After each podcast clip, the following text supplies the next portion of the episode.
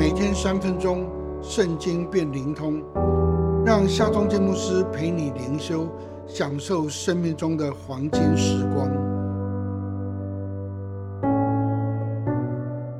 耶利米书二十二章第三节，耶和华如此说：你们要施行公平和公义。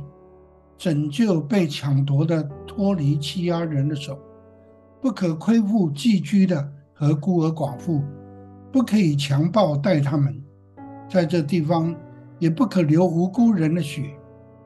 上帝要先知耶利米去到王宫，对君王、臣仆、百姓传讲一个信息，可见这个信息一定是一个特别重要的信息。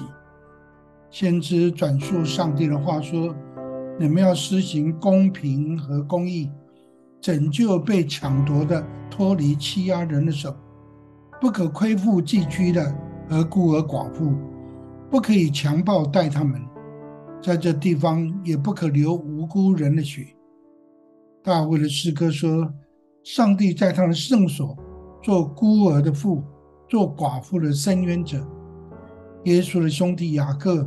说，在上帝我们的父面前，那清洁没有玷污的虔诚，就是看顾在患难中的孤儿寡妇，并且保守自己不沾染世俗。在摩西的律法中，特别规范田间角落不可以收割，遗漏的禾捆与果子不可以再回头摘取或者捡拾，都要留给寄居的和孤儿寡妇。不止如此，百姓除了每年的十一奉献之外，每三年还要多加奉献十分之一，来照顾寄居的和孤儿寡妇，使他们可以吃得饱足，受到照顾。我们的上帝被称为孤儿寡妇的上帝，这不是没有原因的。今日的教会是否还能够谨记落实上帝的心意呢？在 M 型社会中，教会基督徒是否能够自觉到照顾弱势群体是我们的使命与天职？照顾弱势的朋友，正是实践上帝的公平和公义。